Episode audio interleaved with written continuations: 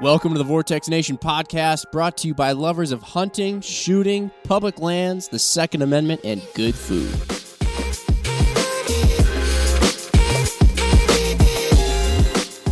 What's up, everybody? Here we are. Uh, it feels good to be pod venturing again.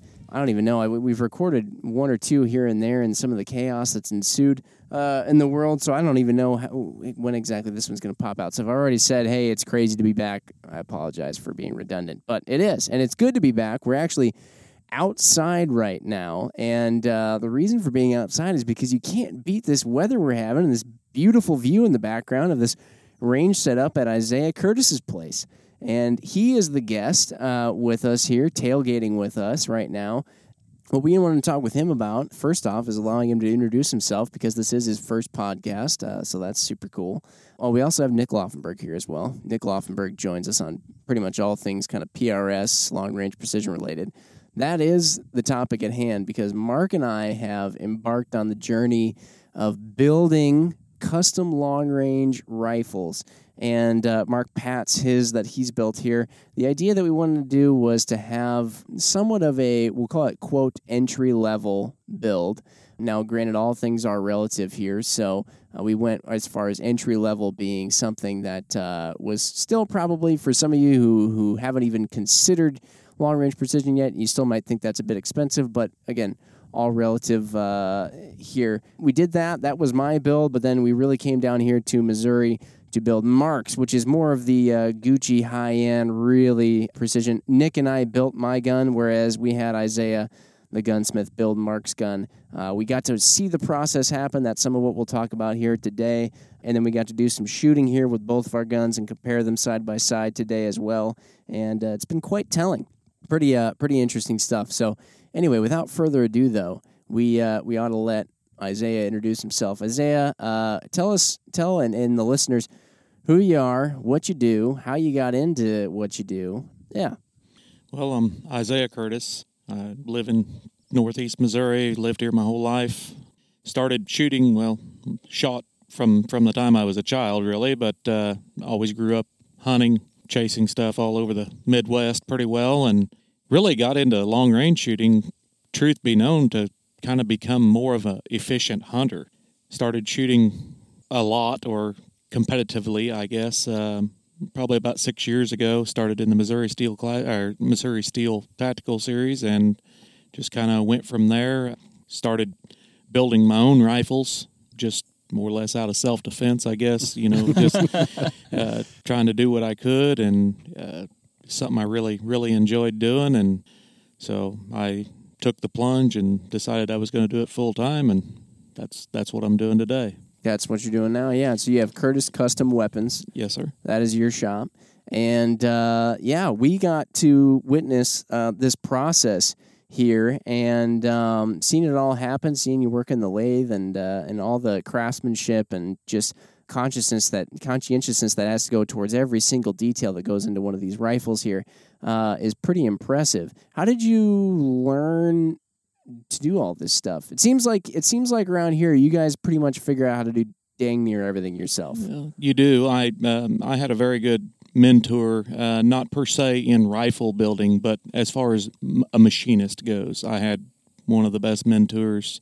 in the country, Daryl Richardson. Uh, he's taught me a lot about everything machine wise. And as far as the rifle building goes, you know, when I was doing my own, it started off like a lot of other people's kind of trial and error.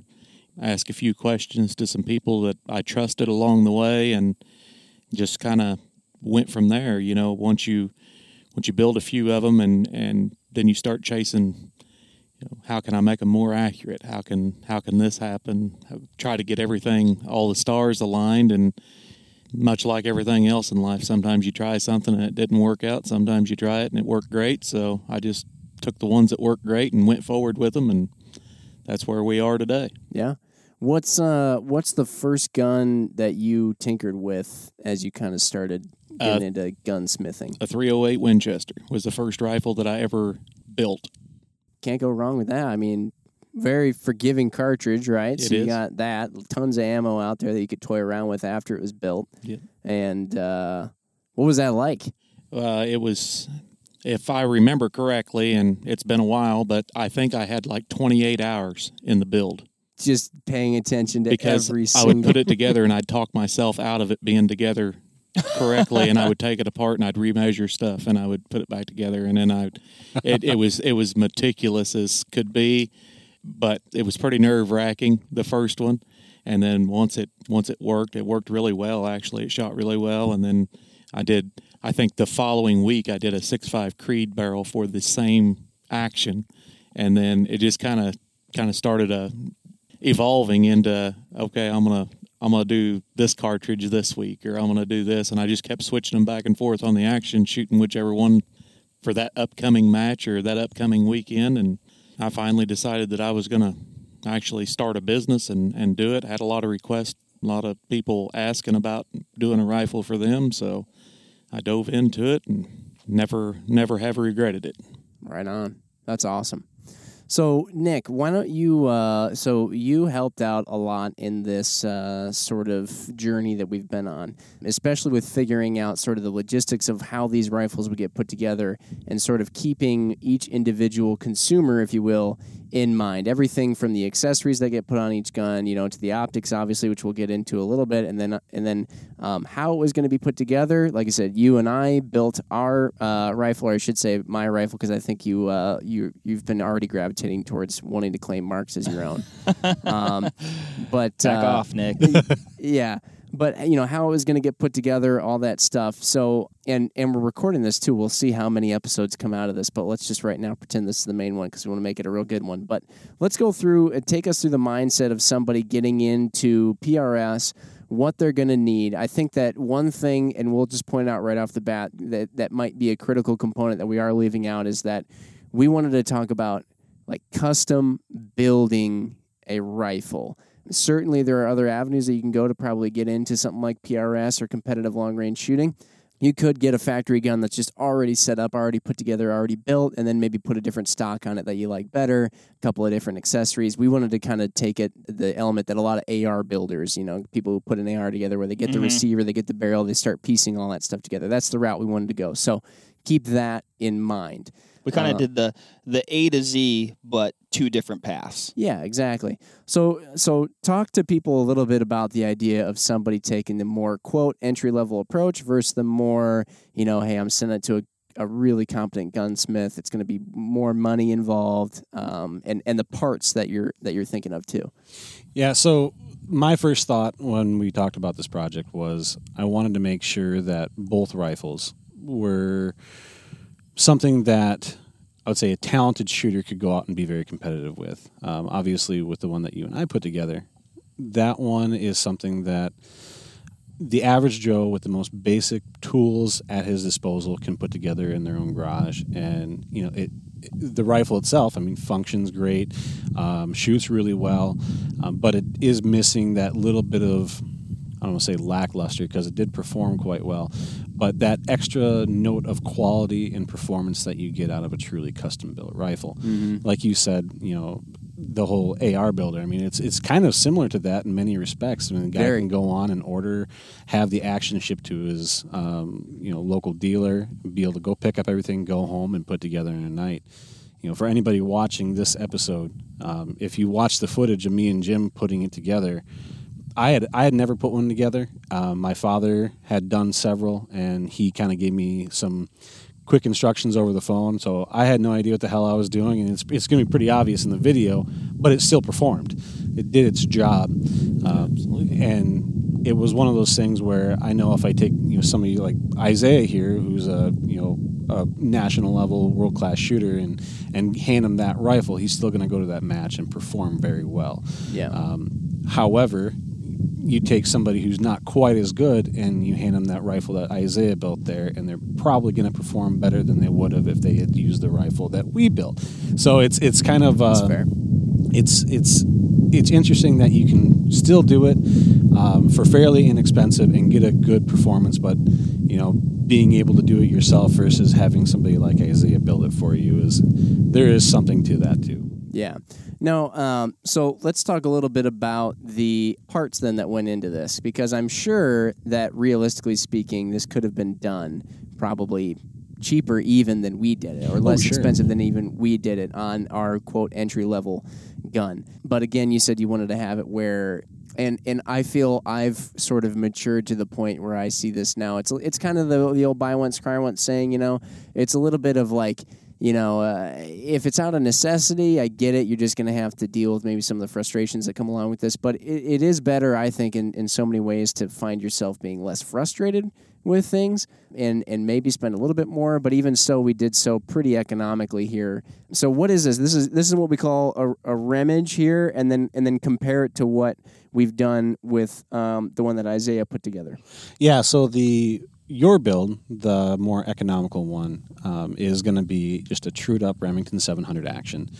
Uh, it's using a Criterion barrel with a Savage barrel nut system. Um, it's one that if you have the proper headspace gauges, you can screw on there, tighten down that barrel nut, and, and it's ready to rock. Um, we'll, you know, I think that when people watch some of the footage that we have, we'll found out that our way of doing it, having less experience, our head spacing obviously was not quite as precise as the way that Isaiah does his, um, which is, uh, I think, just a learning curve. Once you do a few of them, you probably get better at it.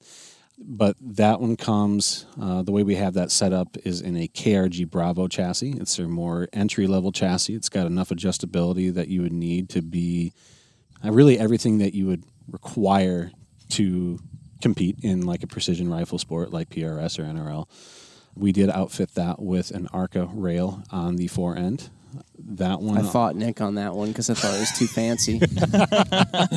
well, it is now I like it. it is one of those accessories that it's not required. We could have slapped a Pic rail on there and, and gone that route. Uh, we could have just put it right on the, the sling swivel stud too, but Or bipod, yep. having that Arca rail was not much of an expense, and it does allow you to have a lot more adjustability.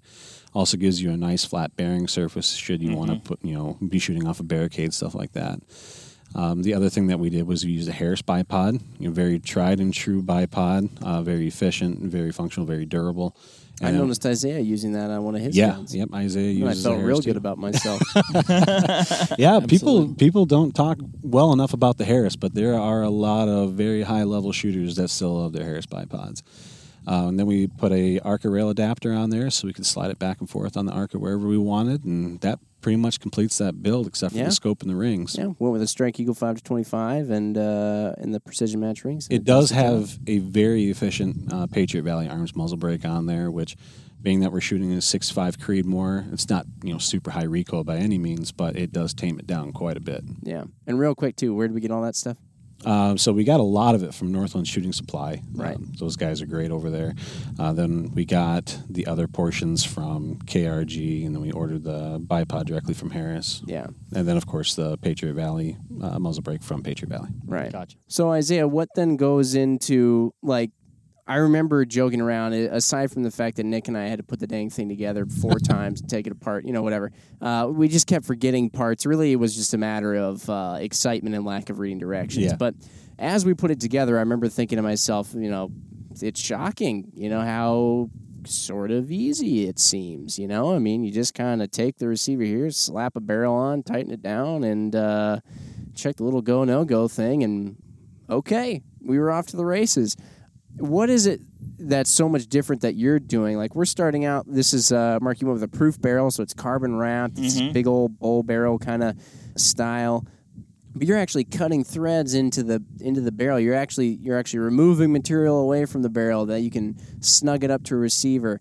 What is it that's so much different about that that makes it so much? Well, the, the, the time that it takes, you know, you when you're putting on a uh, uh, like a criterion such as your build, somebody has already put in that time for you. Somebody has already done the the threading of the tenon. They've already done the chambering. They've already done the majority of the time that is consumed. When you start with a blank, you know, it's it's kind of a kind of like starting with a clean canvas. You just take some measurements as we did at the shop yesterday to your action, start laying everything out, get everything running true zeros, uh, bore center line, and start the build from there. Describe, maybe talk a little bit deeper on like that full zeros because that was something we spent a lot of time on. Really, it's like we we focused so much time on really just one specific part of the rifle, but it was so critical to get everything about that right. That's absolutely correct. You know, you want as minimum as possible, minimal as possible of run out on bore center line when you're getting ready to do anything with them. You want everything square with the bore. So trying to get that down to one ten thousandths is absolutely paramount in accuracy, keeping everything uh, consistent. You know, an offset bore, if you chamber it, uh, I know we talked about this some yesterday, but you, you know, you, it can enlarge your chamber size, which creates problems down the road if you're reloading. I mean, could potentially, if it was really bad, create problems with a, a dangerous problem. But uh, Mm-hmm. uh, especially with reloading, so on. You know, that's that's one of the things that I think, no matter what what gunsmith in the country will all agree on. That's that's one of the few things that very few will disagree on. That the, the closer to zeros you can make them run, the better it's going to be. The more accurate the rifle's going to be, and it's never proven me wrong that way. So I I try to stick with what what works and what works well. And I know sometimes you know, we spent quite a bit of time up there yesterday, but sometimes it it seems like it's almost impossible to get them to run zeros. Just it, it's one of those things that can either fight you or sometimes five minutes and you're you're running running good. But uh, you definitely you know everything works off of a center axis in it. You know everything in the whole rifle works off that. So we just try to keep everything straight, true, action true to the barrel, chamber true to to the action, everything throughout. And if you uh, if you actually were doing that measurement off the outside of the barrel, we found that it's not always the same. You don't always necessarily the spot that you would keep it where it's all centered up and true and running zeros on the bore. If you then put the same sort of uh, me- Indicator. indicator Yep. on the outside of the barrel, then you're running it, and all of a sudden you can see like, whoa, the bore might not actually necessarily be either perfectly perfectly in the center of this barrel blank or this big giant barrel, or there may be just like this slight kind of um, oblongness to Yep. the outside or something, which was kind of weird to think.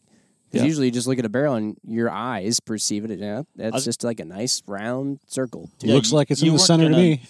yeah, you weren't going to notice that with the naked eye. But No. we're we're dealing with uh, the, the that particular barrel. We was dealing with five and a half thousandths. Oh yeah, Um, so yeah, your your eyes are never going to notice that without that type of equipment, indicator tools to show you what it was actually doing. Nobody would have ever been to the wiser, but um, it's definitely that's something that is almost expected uh, to me. You know, bore center line and, and OD of the barrel are, are very seldom within a thousandths of one another. You know, Right. they're, they're they're typically in that five to seven.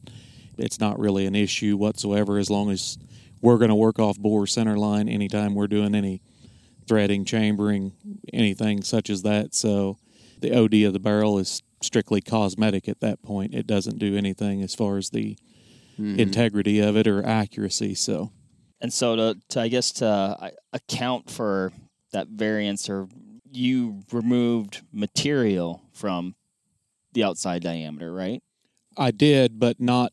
uh, I mean, we had to cut the tenon down to get our dimension for our action, which uh, Okay, on right. uh, we used a Defiance ruckus, so it was a inch 062, 16 threads per inch. Mm-hmm. So no matter what that offset was, we was going to have to cut that tenon down to inch 062. Okay, gotcha. So gotcha. um, yeah, it- you were going to get there anyway. yeah, we was going to get there regardless. It didn't matter. Um, didn't matter what we had to take. That's what we had to do to build our shoulder or tenon, so we could thread it and screw the action. yeah. As long as you're centered up on the bore, then Nothing else really whatever matters. you're cutting off around the outside, yeah, it's not a big deal. Yeah. You're gonna end up centered up.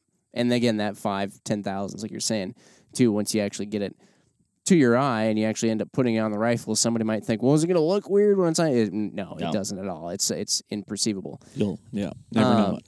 Yeah. So it seemed like the you know I'm glad you mentioned too because we were talking about parts on the other rifle. You know, we got this Defiance action, really well known for being a super high quality action. Eh, Lots of good parts in here. We got this proof barrel. We got the whiskey three chassis that it went in, correct? Yeah, By Whiskey KRG? Thief from KRG, yeah, Kinetic Research Group. Uh, fantastic, very adjustable chassis. That one's actually the competition chassis, so it has an integral uh, Arca rail built right into the aluminum forend. So a little bit more rigidity, and you don't have to bolt things together to actually attach that rail. It's just there. Yep. A little bit fancier MDT bipod, stuff like that. Yeah, Trigger, that- Trigger Tech, yeah, Diamond. that's right. Trigger Trigger. Tech Diamond mentioned Trigger, that. amazing. That's something that I think everybody noticed today pretty well is Yep. you know the difference in uh, let's say a, a factory trigger or production trigger versus a an aftermarket is That is we did. absolutely huge. That we did. That's a big difference. Um, That's that's one thing that you know in my early years of hunting, you know, or you talk to guys and be like, "Oh man, I got this trigger," and you're like, "Yeah, trigger's a trigger," you know, and then you start, you know, getting your hands on a couple nice ones, and you're like, "Oh no, no, that's actually like a giant deal. Like that's a really Yeah. big deal." trigger is not just a trigger.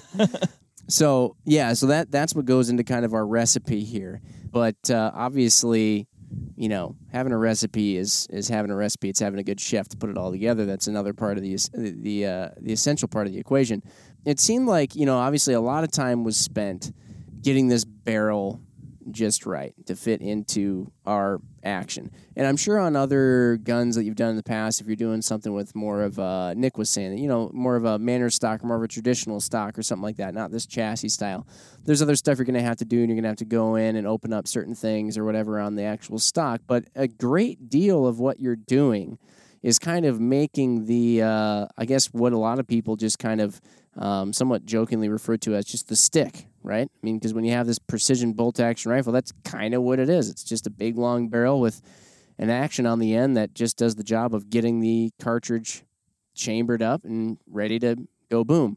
So a lot of time was spent on uh, on getting that barrel to fit into the action. How is it that you get it so precise?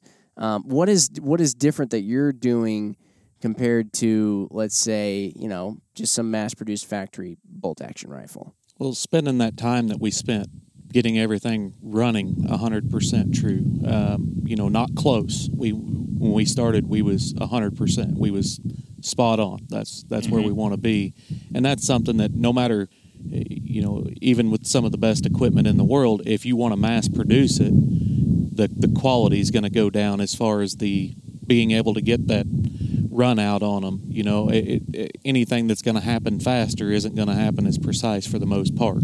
Because you gotta you gotta assume that if you're cranking out thousands of rifles, for example, they can't have as tight a tolerance as maybe as you're trying to achieve because they're making so darn many. They would be throwing out parts left and right all over Yeah. the place because they wouldn't be fitting together. Yeah. So they got to open them up maybe a little bit more to try and allow them to. Well, if I grab this barrel from over here in this lot, and I grab this receiver from over here in this, you know, they they'll go together. Yeah. That's something that I think I took from watching Isaiah work on that rifle yesterday. You know, if you're doing a mass produced rifle, you have to be able to grab any one of those barrels that are on the shelf that's supposed to go with that action and put them on any of the actions that are in that box over there and it's supposed to work. Well, there's tolerance stacking there. Watching Right. Isaiah take that barrel and fit it to that action as precisely as it was is, I mean, precision rifles having everything done to such a precise measure. I mean, I, I've never seen nothing but amazing quality out of everything he's done, and I, I think I can see why now. It's it's pretty apparent once I watch him go through the process. when we got to the you know the go no go gauge part, you know, and he's like, ah, this is you know where we want it, and you know, uh, and it was just spot on. I mean, you close the bolt with the go gauge. I mean, she just drops right in. It's almost like just zero resistance, and then uh, the uh, the no go. I mean, it locks up. I mean, bam, like it. I mean, there's no slop. There's no halfway. It's just like, yep, she's not gonna go. Let's uh, explain a go no go gauge here real quick too for those not familiar. I know I I and maybe run out too. run out. That's just like That's your your your overall center on on bore line. yeah. Um, if you got a lot of run out, then that means you're going off of off center. Off it's it's center. basically making a an egg shape or Okay, gotcha. Yeah. Um, so that's one of the big killers of time yesterday for us was getting everything on that end of it done. But uh, what else? What what was the first question? We're talking about go no go. Oh yeah, Yeah, go sorry. go. we go threw, no go we threw two questions at once Yeah. at you. But yeah, I know. Anyway. explaining explaining The, what fir- the- the are. first one was for me. Uh, a That's all right. That's all right. there, there's actually three gauges. Um, I guess there's three battle gauges, so to speak. There's a go, there's a no go, and there's a field gauge. Um, but in in gunsmithing, typically a go and a no go gauge is plenty good enough. Uh, most times you can get away with one or the other, but to have it that way, you know that if it closes on a no go or a go gauge and it's and it's a clean close, you don't you don't want to feel any resistance on it. And then when you put a no go in it, you don't want to be able to push the bolt down. Period. You want it uh, to just start down and lock up tight, and that that'll maintain that minimum clearance. And that's something that it doesn't matter what action or what barreled action it is. If you shoot for that same setup on your your Remington action versus your Defiance action, you know, if we set them both up that way with that particular set of gauges, then you guys can physically shoot each other's hand loaded ammunition, or you can set your resizing die up and it's going to bump back the same on on both rifles. So just trying to maintain that throughout. Yeah. Um, not that you know the barrels are definitely not interchangeable between your rifles, but the ammunition could be. Uh, trying to keep that tolerance as tight as possible, and you definitely do not want to be able to close the bolt on a on a no go gauge Right. at all. and That's and then like what they physically are too if you haven't ever seen one they look sort of like the back half of a cartridge like a case yeah. and they're just these silver little uh, they're not they don't look like a full cartridge uh, fully loaded cartridge or anything but they just they are like these silver kind of bullet looking things with a back end on it like the uh, what do they call it the base of your case i like, suppose right Like a piece of uh, they look like a piece of brass. They have no neck. They've got a shoulder but no Right. neck, and they they headspace uh, with those particular cartridges headspace off the datum point of the shoulder. okay Now, like on a rimmed Magnum, uh, 300 Win Mag, seven uh, seven millimeter Magnum,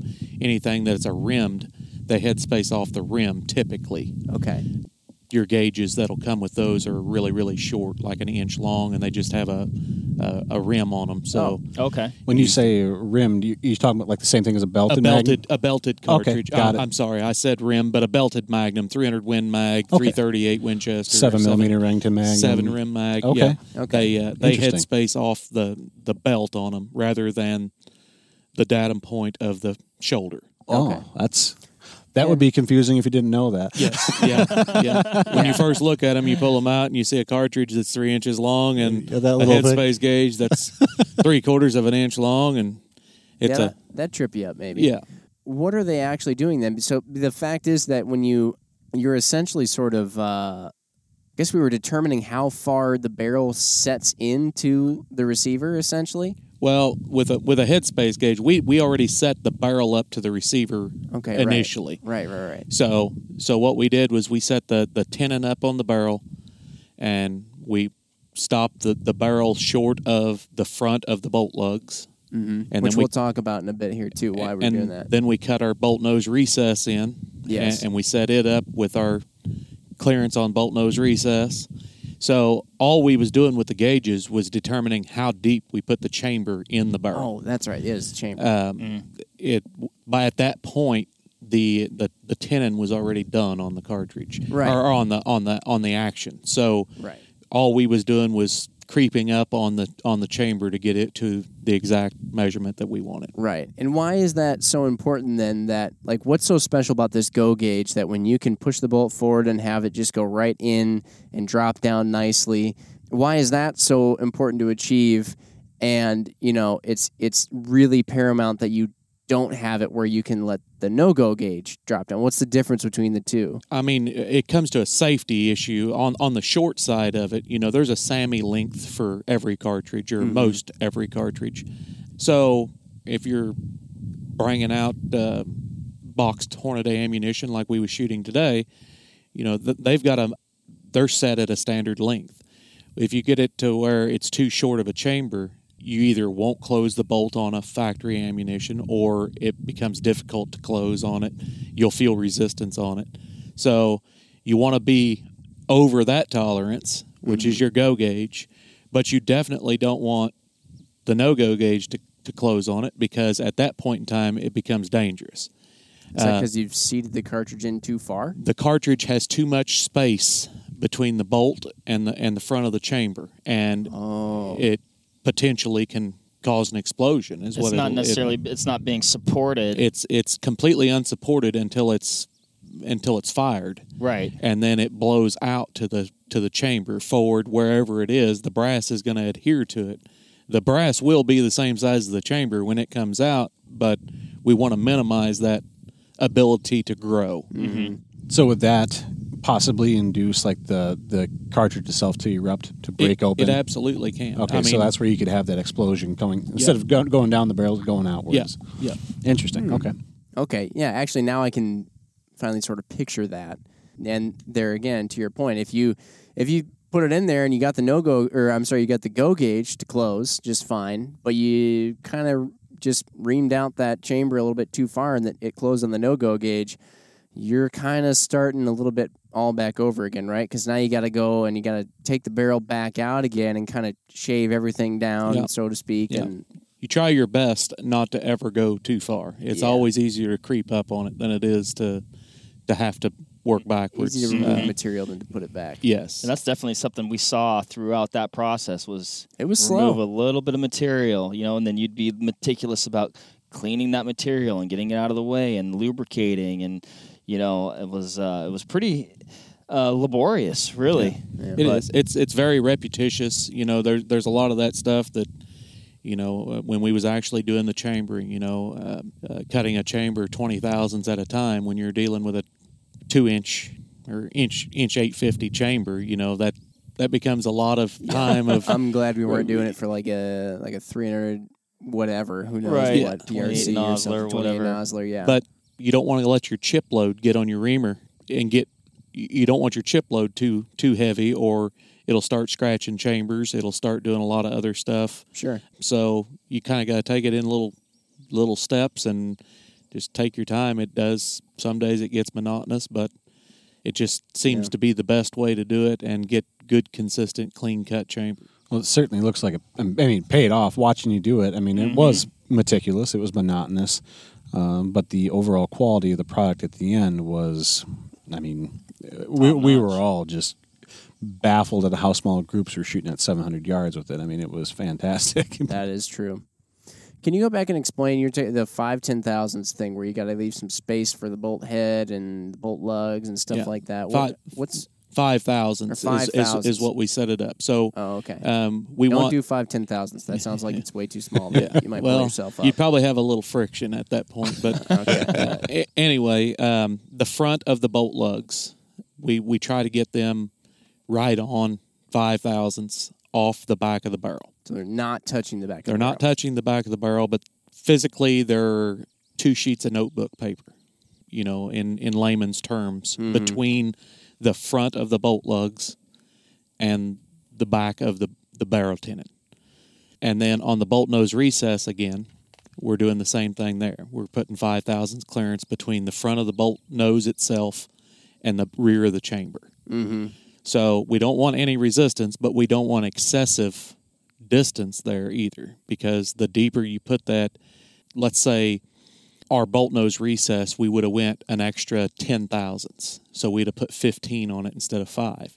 That's an extra ten thousandths of unsupported case in the chamber sticking out of the back of the chamber Problem again. which can lead to you know it can rupture if if it gets excessive there it definitely can cause some case swelling we talked about moisture this morning you know what moisture does well if you if you go to a match and it's raining or you're out hunting and it's you're in a torrential downpour there's going to be pressure built you know a lot of shooters a lot of hunters have seen where it blows primers because the pressure gets pretty excessive No.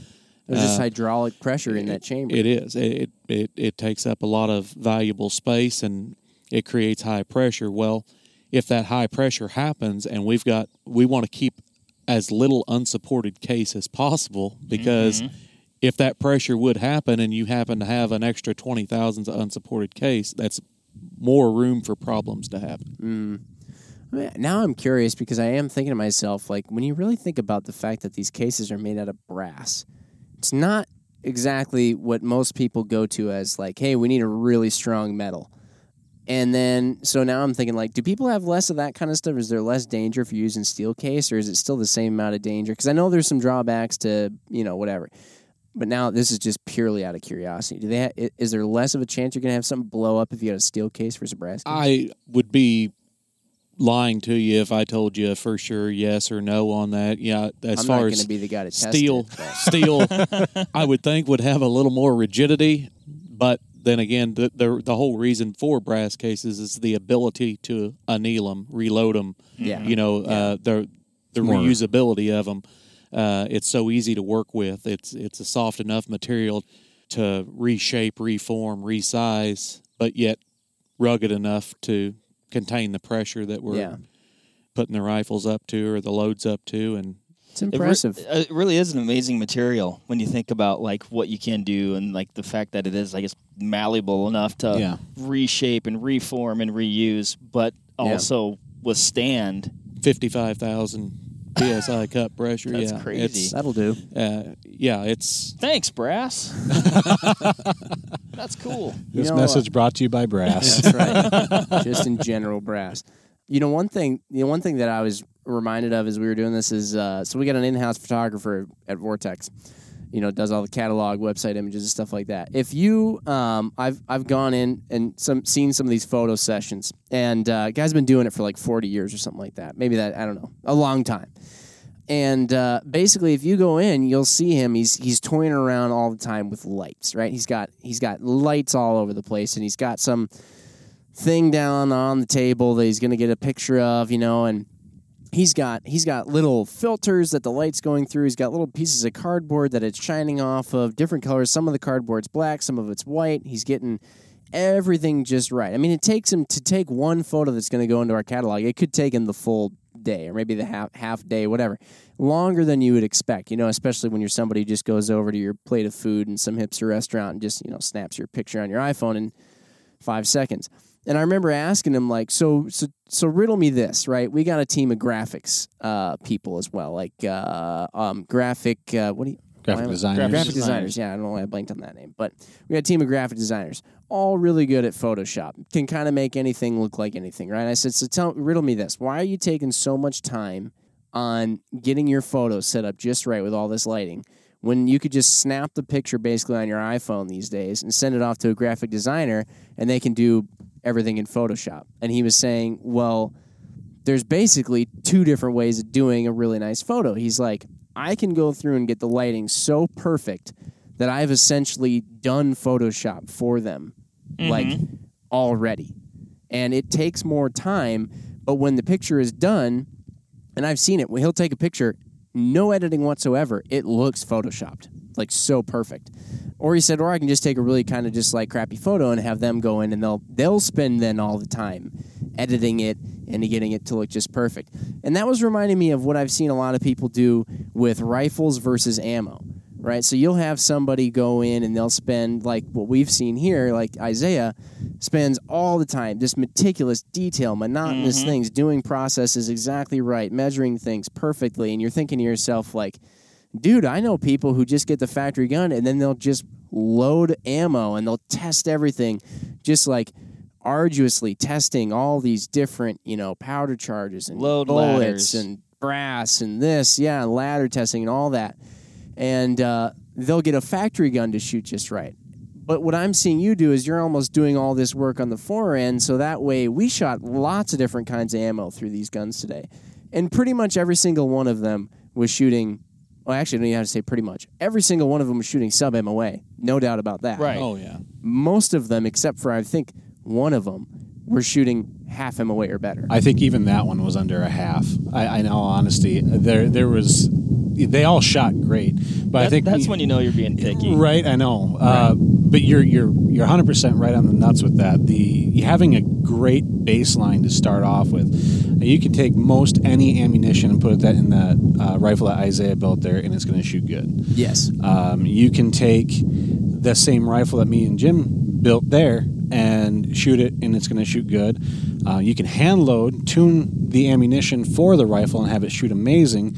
But if you put that same time and energy into hand loading for a rifle like Isaiah built there, it's going to shoot absurdly well. I mean, there was a couple of groups down there that were, you know, Oh three, th- three, four rounds in, a in literally a single hole. Yeah. And I mean, you can't ask for it to be better than that. It's already there. Yeah. Yeah. And that's, I think, a little bit of what we wanted to get at here, being that, you know, essentially there's two routes one could go. I'm sure that we would, with a lot of tinkering, a lot of time, probably some ladder tests, some loading, you know, switching up or adjusting a trigger a little bit here and there, we could maybe get our gun working or shooting about as good as Mark's, where, you know, Mark sent it off to Isaiah. Isaiah put in all the time and work.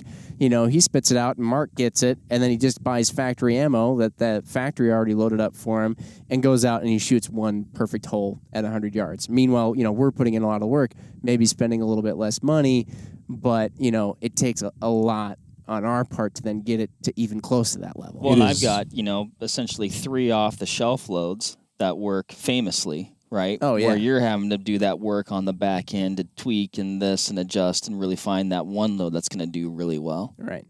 that's something that I feel really strongly on, and it's kind of, you know, we talk about we, we talked about this earlier when we were shooting groups at hundred, what they would translate to at five hundred, what they would translate to at a thousand, you know, uh, what the the minute of angle diversion would be, you know, one rifle that'll shoot, you know, physically shoot a five inch group at a thousand, one rifle that shoots a ten inch group.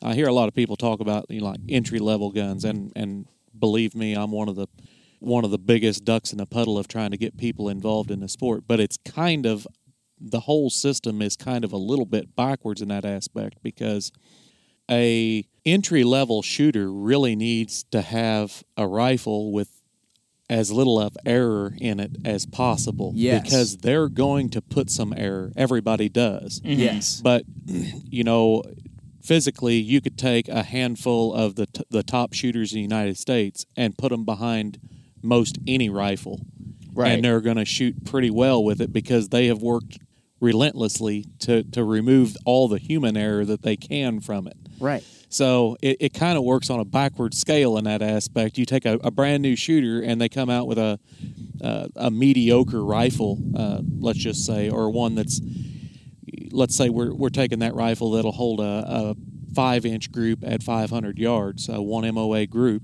versus a half MOA group.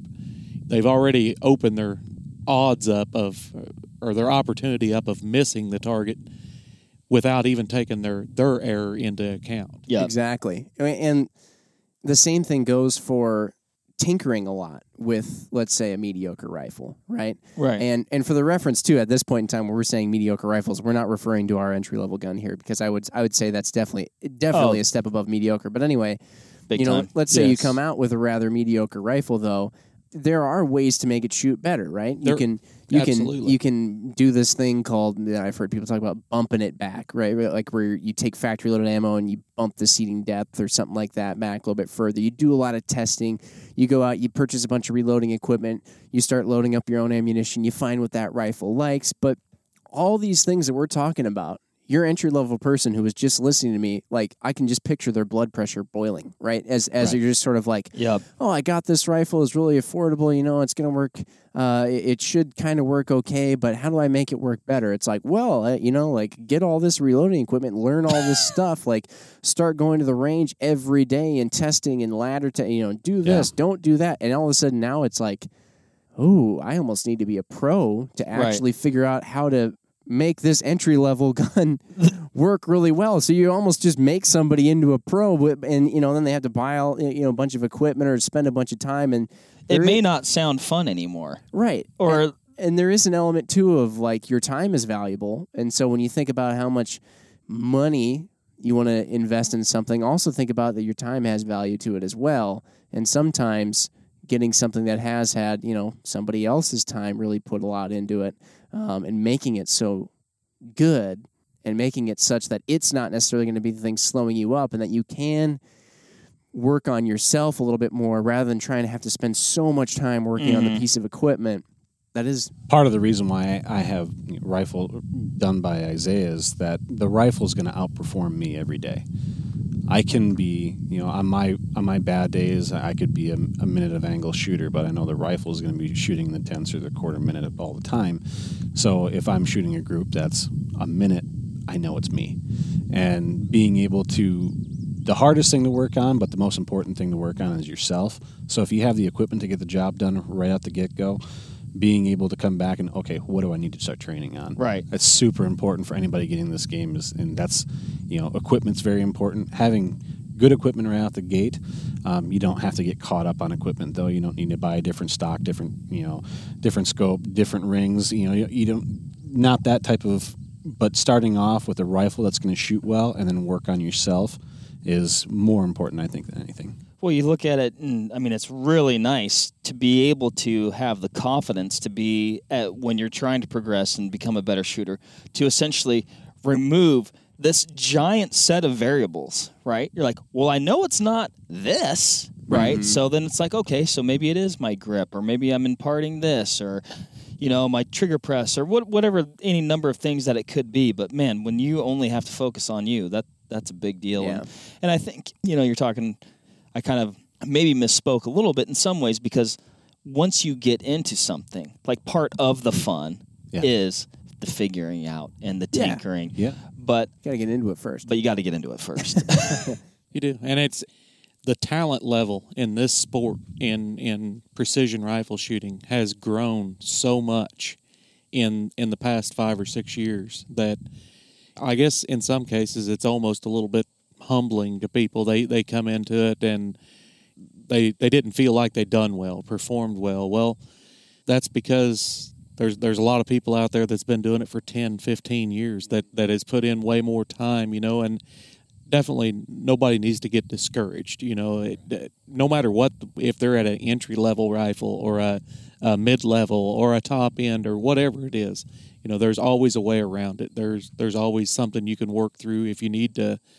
You know, if if you're doing your best to save as much money as you can and and you are on that entry level rifle try try working with the load a little bit. Try some different ammunition.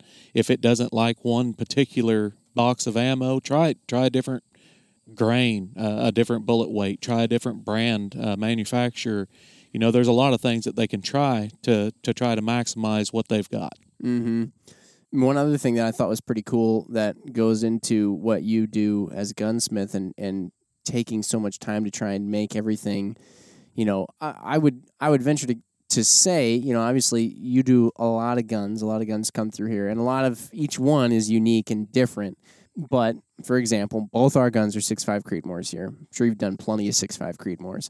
And you were saying that, you know, let's say at a match somebody's six five Creedmoor happens to go down somehow. You've you've put in so much work to making it such that you make your six five Creedmoors in such a way that somebody who maybe has to use somebody else's rifle that was also built by you at a match would still at least be able to use their own ammunition they had, whether it was factory or loaded, and it would at least perform pretty close to about the same. Yeah, I, I Um, mean, you know, if if they're if they're both shooting hand loaded ammunition, that's that's a big variable. You know, Yeah. one guy might like to shoot 147 grain Hornadys. One guy might like to shoot 130 grain Bergers. The next guy might want Sierra. You know, so how it actually reacts to those. But w- what I was referring to was from from a a case standpoint, from a cartridge standpoint the throats, the overall length the bullet, you know, everything's going to be pretty well, pretty well spot on from there. So from that standpoint, you know, heck, in some cases you could probably find that your ammo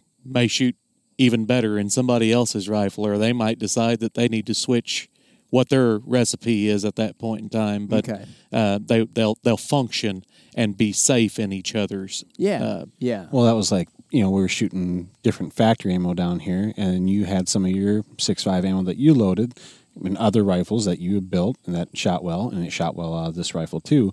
But that was, of course, built by you to the same tolerances that you always use. Absolutely. And that's just kind of a pet load, I guess. Yeah. You know, everybody's pet load with a 308 years ago used to be a 168 Sierra Match King and, you know, 45 grains of Varget or whatever it was. Everybody had their, their little pet load for it. And that's just one that I have found through the years that always we can take that load, I am certain, with both of these rifles and tweak it a little bit and make it even better.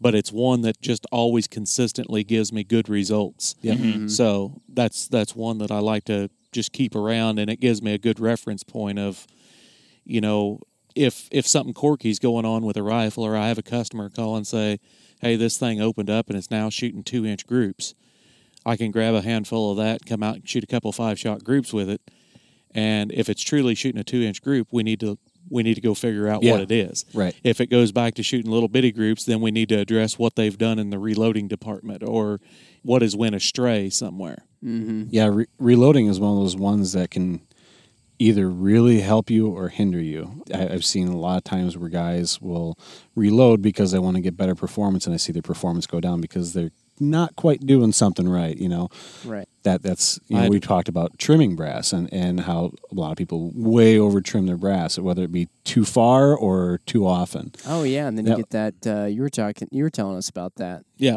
get carbon get a carbon ring in them. Yeah, I had a customer show up. Uh, it's it's been a couple of months ago, um, and I'm not making fun of him at all. Please don't think that I am. But uh, he had a rifle that uh, when when it was done here, and it's only uh, that particular barrel's only four or five months old. You know, I shot it the same way I shot your guys' rifle today. We broke in the barrel. It shot little bitty groups. He took it home, shot a few matches with it. He called me one time, one day, and said, "Yeah, it's uh, I don't know what's going on with it, but it's kind of sporadic. It'll shoot like two in one hole and two in another hole, and then maybe one a little high. It's like shooting inch groups." Okay, bring it over. So he brought it back to me, and I went and got just a, a pet load for that particular cartridge. Come out and shot a 150 thousandths group with it. So I said, "Let's see some of your ammo." So he hands me his ammo, and I look at it, and the bullet is clearly seated in 300 thousandths deeper than it should be. I mean, it was obvious with the naked eye of how short the bullet was. And I said, Who's been messing with your seating die? I don't know. Nobody that I'm aware of. Well, come to find out, somebody had been messing with his seating die. It was his nephew. Oh my gosh! And he had screwed the seating die way down on it. Well, he just, he had never touched it, so he didn't worry about it He just assumed it was right because he, just did put last bullets time. in and started. So he was jumping bullets, you know, three hundred thousandths or three hundred twenty thousandths. Uh, so we pulled a bunch of bullets and and re-neck everything and put it all back together. His his his powder charge was great. Everything was spot on. It just didn't like that half inch or three eighths inch of jump that it was taking. Yeah.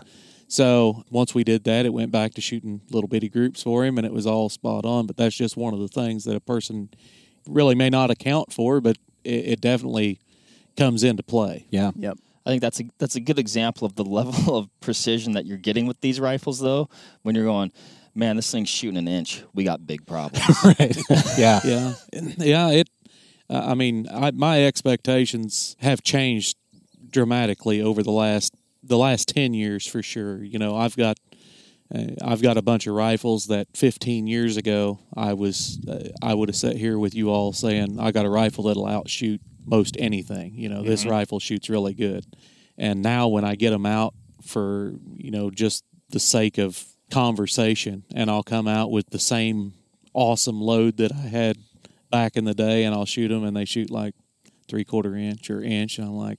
I ought to sell this. It doesn't shoot very good, you know. My my expectations have changed so much for for accuracy that it's pretty baffling, I guess, anymore. It it, it takes a it takes quite a bit for me to be impressed with them. I, I want to get the utmost accuracy that we absolutely can out of them for everybody. Yep. Yep.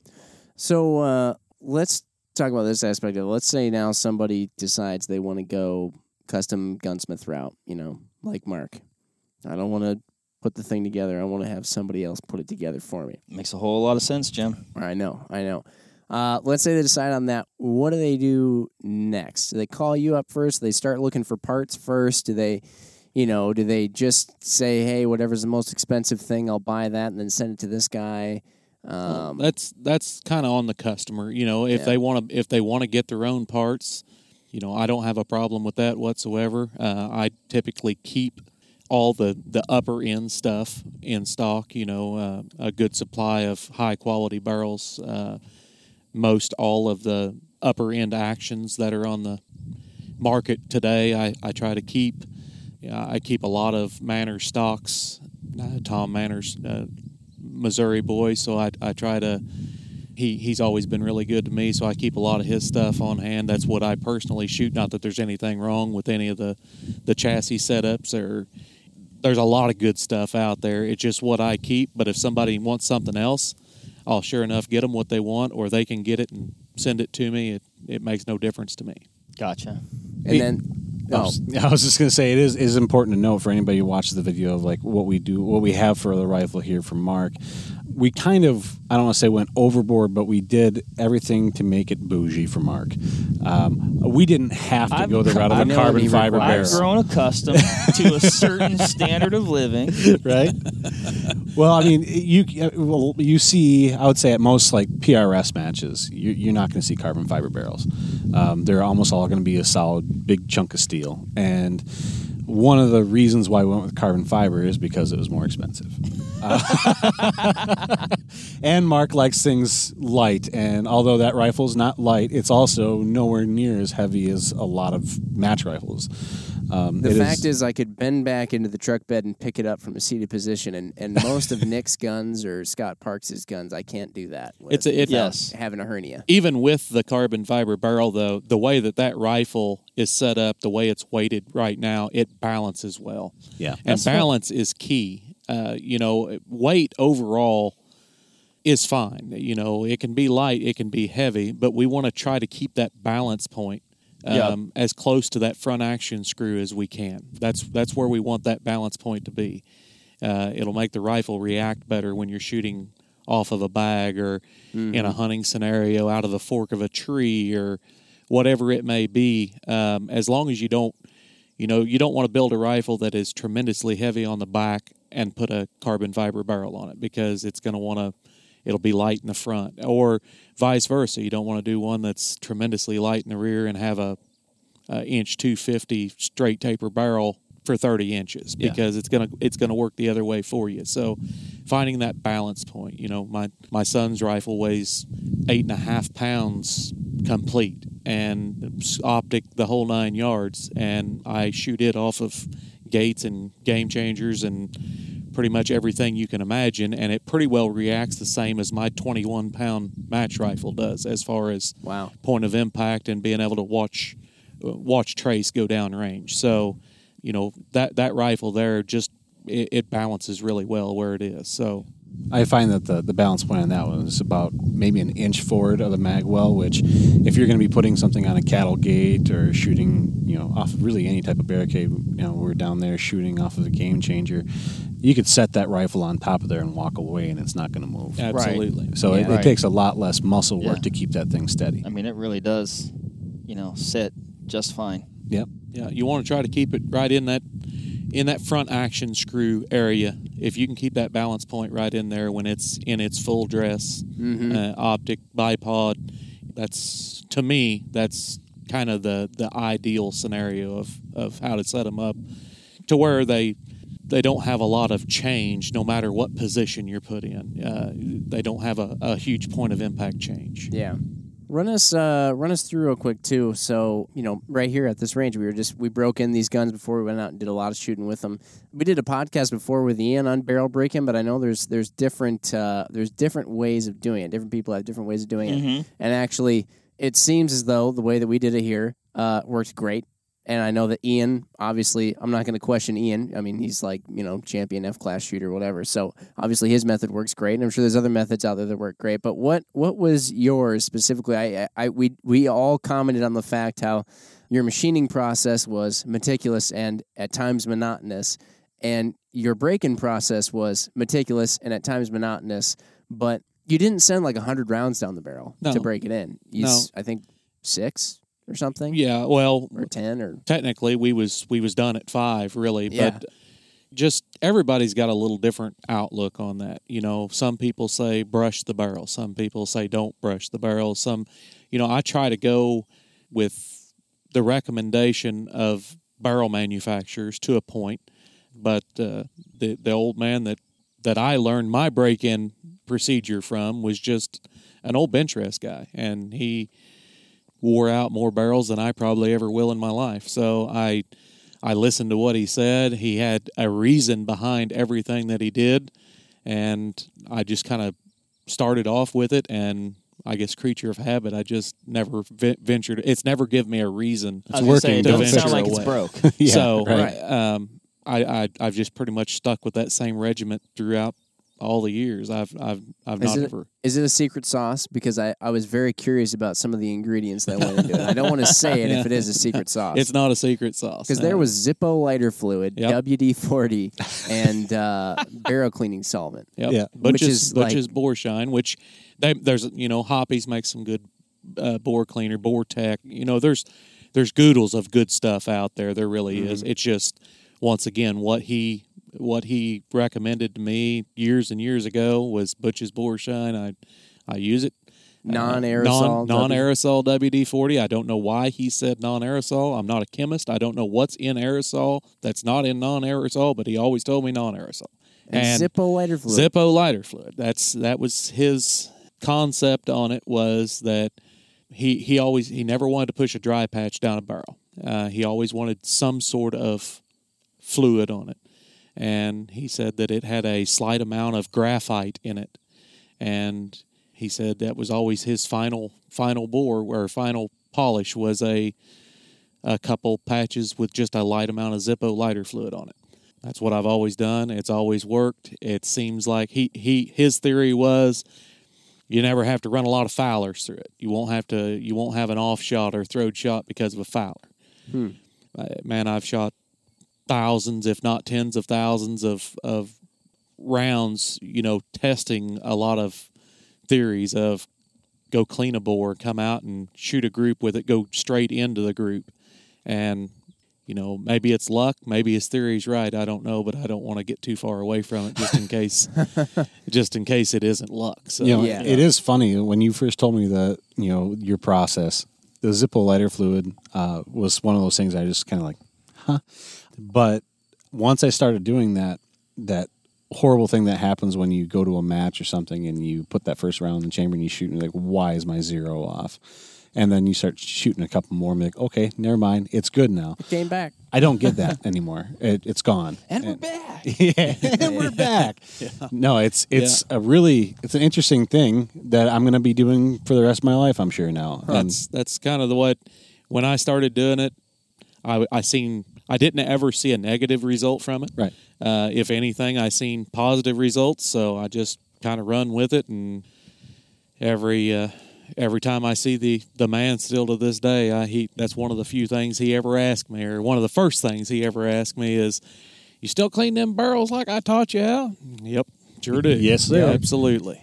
That's awesome. And and you basically were taking. We cleaned it first before we even shot because you wanted to make sure there weren't any burrs or anything like that from the machining process inside. That would Or, be bad. Yeah, any type of you know just residual. Uh, Yeah. You know residual left over from from um, acetone or brake clean or you know Okay, any of right. that stuff. We want to get we want a hundred percent clean bore before we ever start it. and that So was yeah. without a brush. That was just running the patch down. that, that was that was running uh, uh, patches with lighter fluid on them. Just Yep.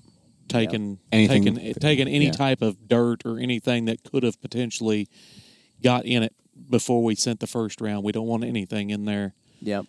And then we shot, cleaned. We literally shot one shot. Yep. Cleaned, shot another shot, cleaned, shot another shot, cleaned, and then we took a couple more shots, and then we determined, pretty sure at that point she was good to go, right? Yep. And every time he pulled that patch out, after, especially after that first shot when we cleaned it, you were checking for no copper, right? Just carbon Yeah. and from no type of, of metal whatsoever. You know, we all we want to see on it is is just carbon. Yeah. That's it. We did the same thing with my gun too. For those out there wondering if you need to do it only with gunsmith guns or whatever, we did the same thing with my gun as well. It's a it's a good practice to follow even even if you're going and buying a, a factory production rifle. It's it's really good to do that because the factory production rifles, I'm sure that they have a form of of lubricant, both internal and external on the barrel Oh yeah, because they don't want them rusting up in storage, shipment, whatever. And then uh, you put them into a, a brick and mortar gun shop that maybe they set on the shelf for two months, and Well, you know what dust and oil does. So Right. dust and oil is going to Yep. collect dust both inside and outside the barrel. So it's always a good idea to clean before you ever start shooting a new rifle. It's always a good idea to to push some patches through it and get it clean. Make sure you swab that chamber when you're done. Get all the residual out of the chamber, Yeah. and well, then I'm sure if there's a bunch of dust and other stuff in there as that bullet passes through the barrel, it's probably just grinding it, it, in. it, and- it is. It'll either embed it or you know it could potentially cause an imperfection, uh, depending on what what the debris is. It could cause an imperfection in the bore that you may see for the rest of the life of the rifle. Uh, you know, Wow. not just a shot or two. Great. It it could create a problem that maybe lasts forever. Uh, yeah. it's it's it's unknown. Well, it's you know it's funny you know, when we talk about ballistics and stuff. Um, you know, internal ballistics of your bore when you shoot, uh, when the bullet engages that rifling, that deformation of your bullet's affecting your BC. Now, if you had a small piece of metal shaving in your barrel, you shoot it and it grinds down um down the barrel and deforms or ch- changes the dynamics of that barrel a little bit. it's going to also alter the BC of your bullet. I mean, it's just going to change how that bullet performs when it leaves the muzzle. It absolutely will. It, you know, any any imperfections on your bullets.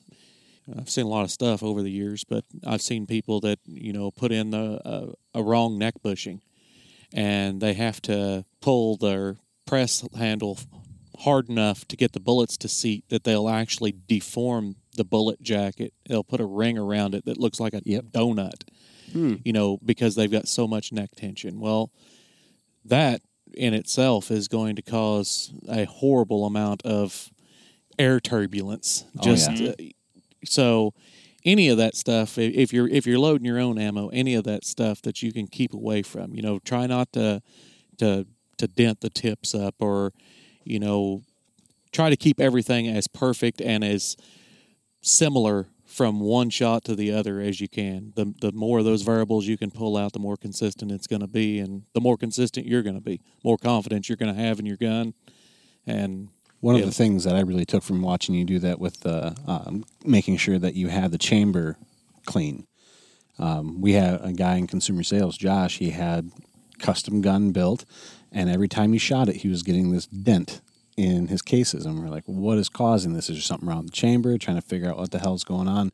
Found out that one time it was cleaned, the chamber had not been cleaned out, and so he had a little bit of oil in the chamber. So as soon as he shot, that brass expands in the chamber and that you, you can't really compress water or, or fluid the way you yep so you had a hydraulic dent form in every cartridge and once you figured that out just took a chamber mop in there cleaned it out and it was great but it was a headache for so long because you couldn't figure out what was going on You don't mess with hydraulics, man. They, dude, no matter how Yeah. hard you try. yeah yeah, it's uh, it's not going. The, the the oil, the residual, is not going anywhere. It's just going to have to conform to whatever Yep. whatever you put against it. So and you know brass being as malleable as it is it's going to take the form of whatever's in the chamber and and Yeah. it did yeah. we didn't see any, and this is probably pretty basic stuff, but you know, because you did everything properly, we didn't see any, you know, metal fouling on any of the patches. But how would, if somebody was to look at one of those patches, what would they see if they were seeing that? if they do see any type of uh, metal or especially like the first couple shots you know if they start seeing that there's there's definitely a, a problem uh, somewhere in the, in the barrel. At that point you know it's a real good idea just to stop and take it to someone who has a bore scope uh, scope the barrel see see where the problem is. See if Okay. it, see if it lies in the throat. See if there happens to be an imperfection somewhere mid barrel or or whatever it is, see what that is because more than likely, if it's doing that initially, it's not just going to go away, more than likely, or it's going to have an adverse effect, even if it doesn't do it anymore. So at that point in time, it's probably a good idea just to have it bore scoped and see Okay. if a person can pinpoint exactly what it is, you know, and if it is something that that truly went away, it, doesn't hurt anything. Most people run a bore scope in them for little of nothing, um, so it doesn't hurt anything to not have the peace of mind, if nothing else, Right. to say, yeah, we looked in it and everything looks good and it shoots great now, so we're we're in good shape. But Man. Well, this was this was super cool watching it all happen. Hopefully, you guys go in and check out the uh, the videos. The one of Isaiah, uh, Isaiah building the rifle will be far cooler than the one of Nick and I building the rifle. But hopefully, hopefully both are entertaining. I was gonna say one might be more entertaining than informational. But Yeah. I, you guys did a phenomenal job, though. I mean, that thing It worked. It came together. it, it works It great. came together, actually. and as we expected to, though, when we showed up and we talked to Isaiah about some stuff, we did realize there was a few things we'd have done differently. The go Yeah. no go gauge, we would have made it, tried to uh, make it close much more nicely on that go gauge. I think there was even something else that I can't remember off the top of my head. Well, we did have where we got our all put together, headspaced, and you're like, "Hey, what's this piece?" And I said, "That's a recoil lug." And you said, "When was that supposed to go on?" I said, "About ten minutes ago." Yeah, yeah. I mean, stuff like that. I, That was obviously like just a real dumb mistake, but it's one of those things where experience goes a long way. yeah. Um, well, even, and even learning too about like barrels can have a natural bend to them. and is that that was something actually I was kind of curious if you could add a little bit more to. Is that just the offset of where the bore is in compared to the outside diameter of the? No, uh, it's it's actually it, it runs deeper than that. Uh, uh, some naturally, some are worse than others. Yeah. But they can have sort of a, let's say, a, a loose string effect. Okay. If you had a string hanging across a doorway and it was loose, uh, that's a very exaggerated example. Sure. But the bore can can somewhat simulate that. And that is the bore. It's not actually the barrel being like bent. That's Yeah, uh, it's just how the bore is. it's is. just the bore. okay. So what we try to do when we was indicating in is use an indicating pin at the face of the barrel, and then we use an indicating pin off the face of the barrel, so we can find, if any, where that high and low is. Yeah. And then we mark because we want the the bullet to exit At the up, high point. uh, uphill if possible. That's where we want it, within a few degrees of that. which is something that me and Jim, the way we did ours, didn't really have a way to do that. We And just we turned the barrel in until our headspace, and- then we tightened down the nut. at the at the time at the point that you was there, it would be impossible Yeah. almost because you're dealing with uh, you know uh, the difference between a go and a no go gauge is like probably six degrees. Yeah. So That barrel had already been threaded, Yeah, so it, it was going to go into the point it was going to go into. Yeah. it was- regardless. it's almost unchangeable at that point. You you uh, that has to be done right off the get go with that barrel blank, like we did. Mark that barrel blank, and then get the action fitted to that. That way, we know where it, where it enters, where it exits. Which is just another example of the meticulous process and how that can pay off. I mean, in our case, if that um, that high point, I think is how you referred to it, of uh, the bore, if that was pointing left, we may have had to use a, a little bit more windage. which we did have to use uh, up a bit of We did, more windage, yep. I'd say, than Mark did. Uh, Or- sighting in. Or if that was pointing down, I mean, we might not have as much elevation adjustment as we would theoretically like for long range shooting. go so with a 20 MOA it base is- right off the bat. Exactly. Yeah. Yeah. Being able to have that that just that little bit of extra touch to make sure that everything lines up the way you want it to in the end was, was super cool to see you do. Yeah. When all these just these super precise things, they just they add up. You know, Yep. they stack and it's boom, boom, Tolerance boom, stacking. boom, boom, tolerance stacking. Yeah, and It's, it's pretty cool to see the final product like what we have Yeah. here today. Beautiful rifle. once you uh, the same way we was just talking about shooting i mean once you take any variable you can take out of the equation is one that you don't have to worry about so if there's you know does that take a lot of extra time not really uh, you know if it takes another 15 minutes so be it the benefits for it are going to be for 4000 rounds now of that barrel Yeah. Exactly. so what takes a little time here can go a long ways in the end, and eliminating that process. Maybe one of these, maybe that particular rifle you wanted to put an optic on that doesn't have a super wide range of windage uh, Yep. uh, capability. So then you call and you say, "Hey, man, I'm almost zeroed, but I lack about three tenths from being able to get it far Yeah. enough right or left, Right. or Yeah. you know, or in the case of a long range shooter, you know, most of us uh, have built in or have rails that have 20 or 30 MOA in it. Well, if if you send the bullet leaving going downwards, you've kind of canceled that back out to where you're almost back at that zero MOA, mm-hmm. or you know, Right. depending on how exaggerated it is. When a lot of people forget too that the more windage you take up to get zeroed, the less elevation you end up with left over afterwards because a scope tube is a circle. Yeah. And the further out towards the edge you get towards the circle, the less straight up and down you've got before you start hitting the edge. Absolutely. That's something that we try to account for with some scope designs like a Gen 2 Razor where it travels, it's actually limited uh, to make sure that you only have that same travel depending Okay, It's right. limited Yep. in its windage. Exactly, but if you take an older design optic, that's certainly something that you see more and more, uh, or used to see a lot more. Um, the other thing that's important to note is that the further you get off in optical zero, the less resolution you're going to get. Yep. Your optical quality is going to suffer You're looking by at the taking very yourself edge further and the far image off off instead zero. more Yeah, at the center of the image. You, if you really want to try to keep all of them, I mean, as as close to center, you know, bore line, everything always works better on center. So, one piece that, by all stretch of imagination, the the very first 308 that I ever built had absolutely none of that factored into it. I had at that point in time, I never never thought about it. Never, it never got to the to that point until later in life when I'm, you know, trying to figure out some of the little quirks that you could uncover to help out in the end. And I think pretty much everybody that does a job day in and day out will find better ways or Yep. more efficient ways or something to refine a way to refine something and and that's just simply what it is but it really doesn't take a whole lot of time to to do that to make it all work so that's why we Cool.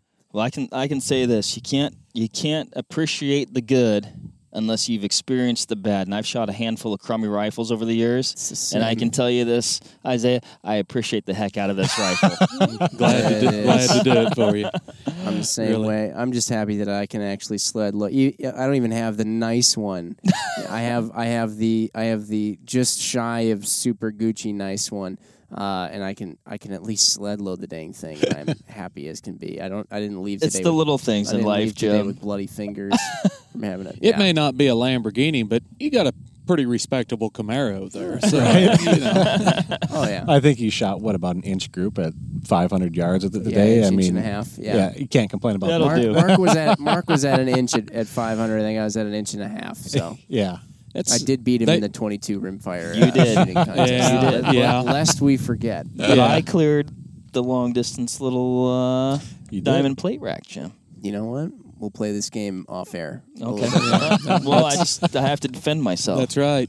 I don't know why you guys waited to have him shoot against me. Couldn't I shoot up against somebody that was going to drop a shot? you guys throw me down there, and then hell, I can't can't even win on my own range.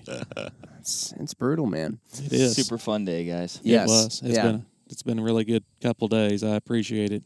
Thank you for having us Yes, out. thank uh, you. Thanks for all your help as well. And uh, yeah, hopefully, you know, for those of you who are curious about this and want to learn more, definitely check it out. We have Curtis Custom Weapons, CCW. So uh, yeah, thank Yeah. you again. And if Thank you don't you. want to figure it out, just send it over here. Easy. You know, that's right. That's it. That's how it works. Cool. Cool. All right. So uh, there will probably be more coming from this pod adventure. Stay tuned. Let us know what you think about custom guns and stuff. So yeah, thanks everybody. thanks guys. Thank you. Bye. All right, that'll wrap it up for this episode of the Vortex Nation podcast. Thanks everybody for listening. Hit that subscribe button so you can always stay up to date on the latest happenings over here at the Vortex Nation podcast. Leave us a review or comment down below. We want to hear what you have to say about the show, maybe what you like, maybe what you didn't like, so that way we can make these podcasts as good as they can be. You can also follow us on Instagram at Vortex Nation Podcast. We'll be posting about each episode released, so that way you can go back, find these things, maybe grab a little nugget of information that you can take with you to the range, out in the field, or uh, maybe to the kitchen if we're talking about some good food. So, again, everybody, thanks and happy hunting and shooting. We appreciate it. Have a good one.